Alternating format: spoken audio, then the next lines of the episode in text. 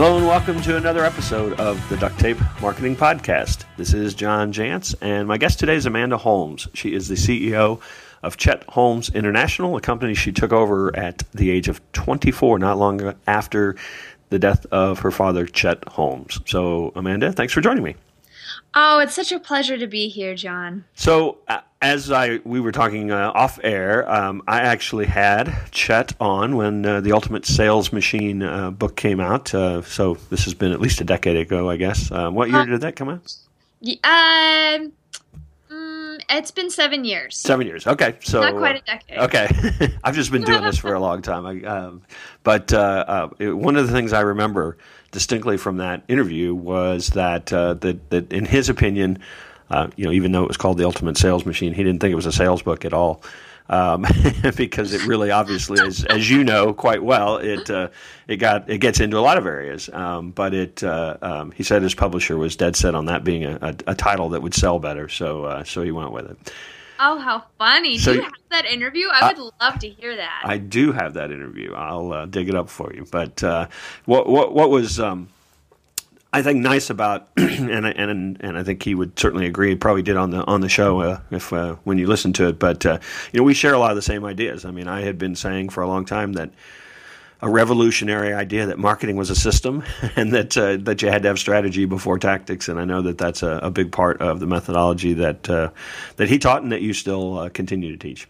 Yes. So let, us talk a little bit about um, your coming into this business. So um, you were, I think I read in your, your bio, you were a music major in college, um, and uh, in fact, there's some there's some video around the web that uh, you oh, can find no. uh, of, of, you singing uh, in uh, uh, various formats and settings. But but so, how did you come to decide to take over your father's company? I mean, obviously, um, you were given that opportunity for you know very sad reasons, but um, but how did that how did that come about for you?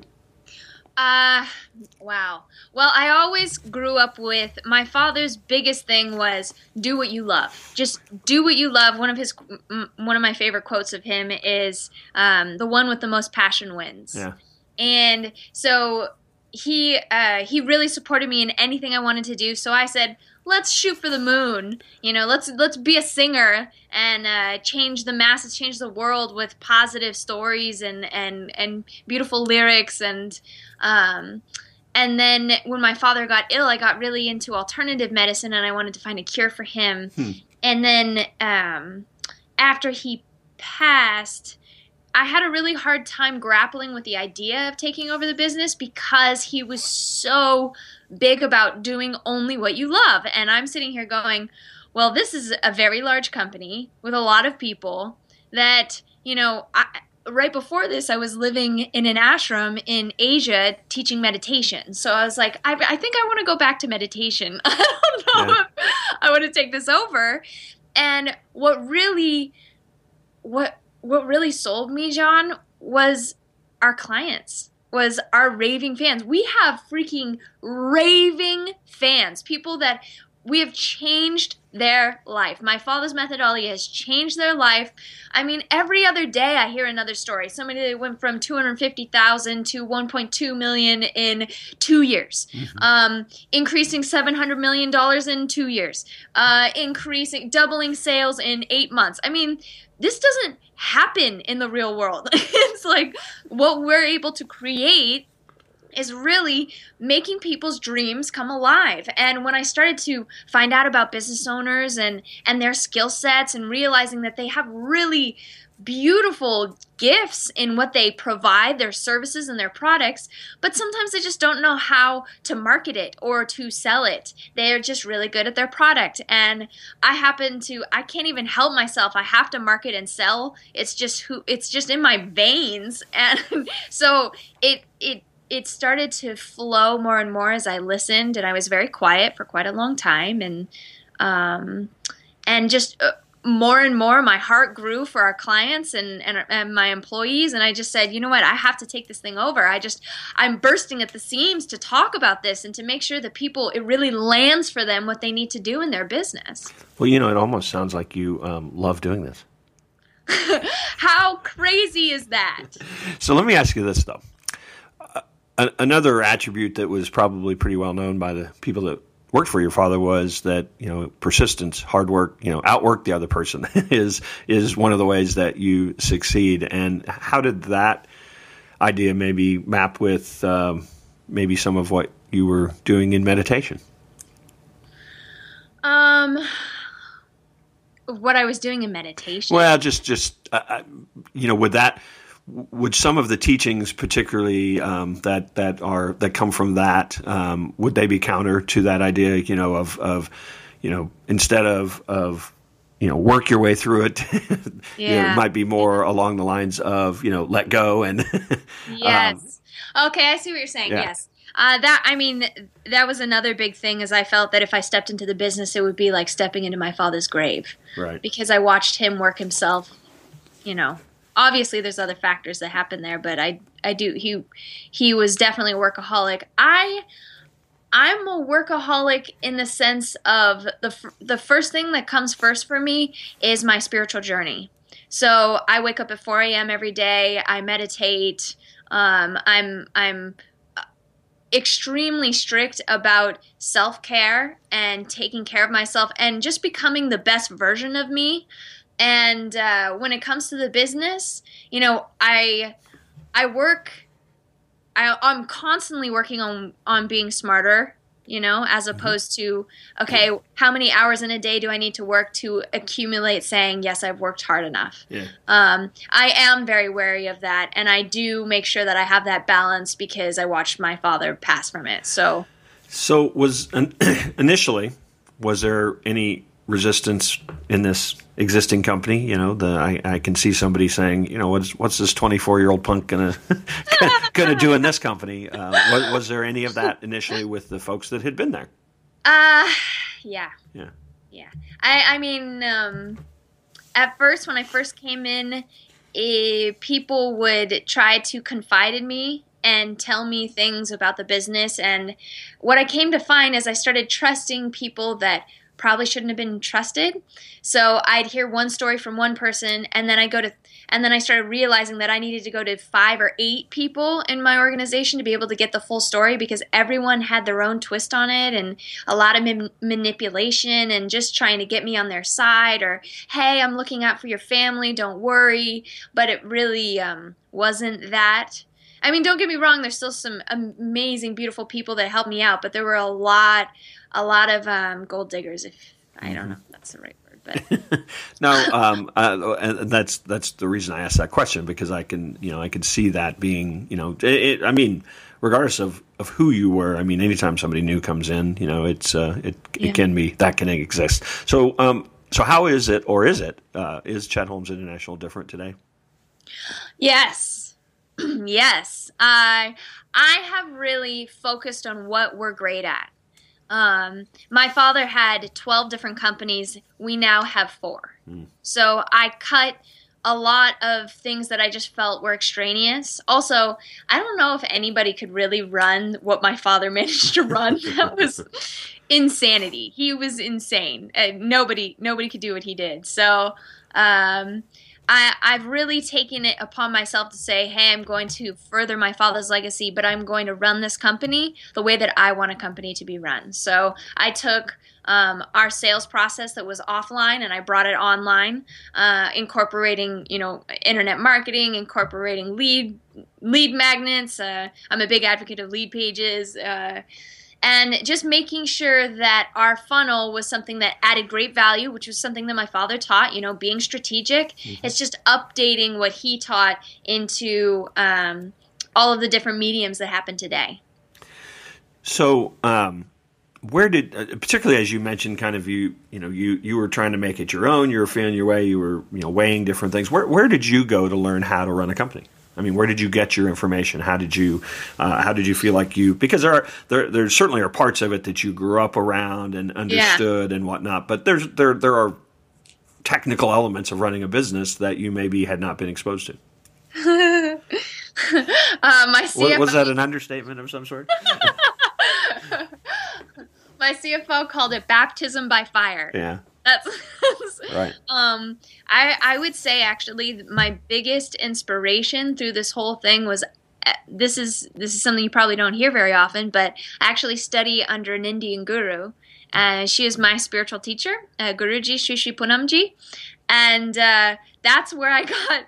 You know, some people say that they get their greatest ideas from like a mentor. I guess she's my mentor. Sure. Um, uh, in in the lineage of gurus, uh, so you have a teacher and a teacher and a teacher. Her teacher's teacher actually influenced both um, Steve Jobs and um, uh, Mark Zuckerberg. Mark Zuckerberg just came out, I guess it was like a month ago, that he had come up with the idea of Facebook while sitting in the ashram of my teacher's teacher. And and the reason why he went there was because when Steve Jobs was trying to figure out what Apple was, he went to this very same ashram and gave him that uh, advice. So um, first and foremost, really her guidance has been so much for me. And then and then the constant meditation. When i'm stuck i take out my beads that i pray on and i chant and i pray and ask for the answer from above. And uh, it's maybe a little bit uh, you know of course there's some things you need to do and research and and and and asking sources and things but honestly that's that's where i get my greatest ideas yeah. Uh, no, you're right. I probably haven't had a lot of people on this show say that, but I think that it's not it's not a it's not a reach in my opinion at all. I mean, I think that uh, um, you know a lot of a lot of the inspiration that people have is something that's inside of them, and and I think a lot of uh, you know a good teacher, mentor, coach, whatever we want to call it, guru, is really just going to reflect what's inside you, and I, and I think that you know that's probably there's probably a lot of business people that that that would benefit from that path. You know, more than yeah. more than reading the latest you know book on management. So you have in Chet Holmes International, and this is a, this is actually partly a personal question. I mean, uh, pers- personally interested in when the answer. Not, sorry, yeah, yeah, yeah, I was going to say all of these questions have been personal, but I, I meant I, am personally interested in this answer, particularly because I have um, I have a, a, network of consultants and coaches as well, uh, the Duct Tape Marketing Network, um, and I, and um, that's a part of your organization. Um, so I'd love to hear a little bit about your coaching and, and consulting network, but my, but I want to start off with um, how do you define the difference between a consultant and a coach? Because I, have I've been asked that many many times, and I'd love to hear your your distinction. You know that is that's an interesting thing because you know the coach is uh, coach you through what you should do. The clients should um, get coaching around it, but not necessarily do it for them, whereas right. the consultants do it for them. However, I'm really trying to bridge a bit of that gap because we're living in this world of templates, this yeah. templated society where they want an email template, they want a sales script template.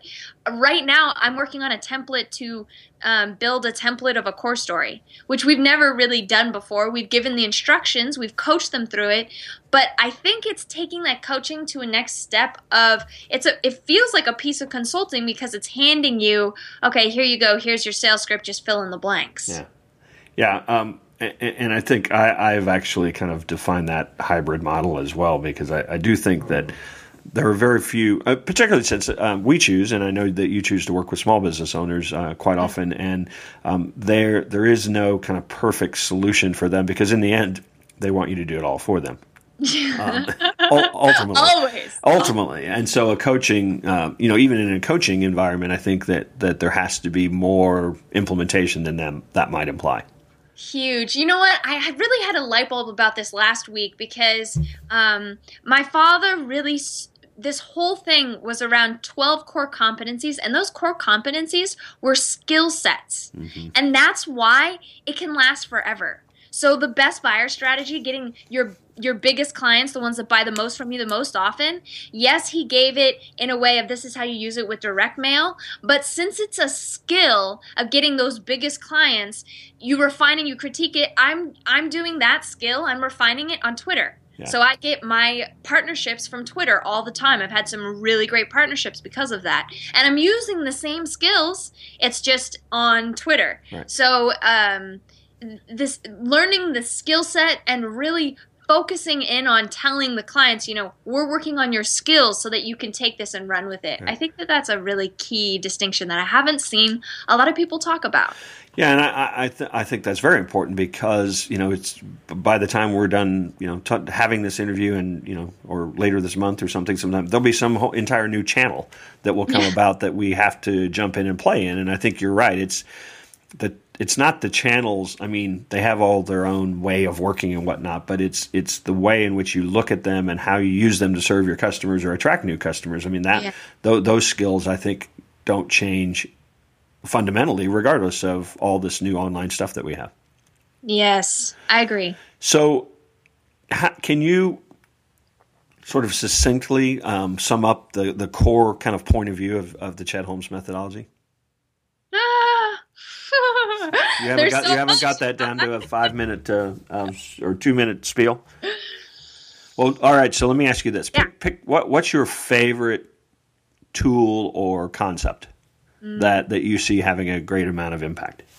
I've been focusing a lot on our core story education based marketing concept because the the world is so oversaturated with so many marketing messages and sales messages today and it's so self-centered. 99% of us go out there well not us you know but 99% of businesses go out there and say hey my product hey my service you should buy me me me me me.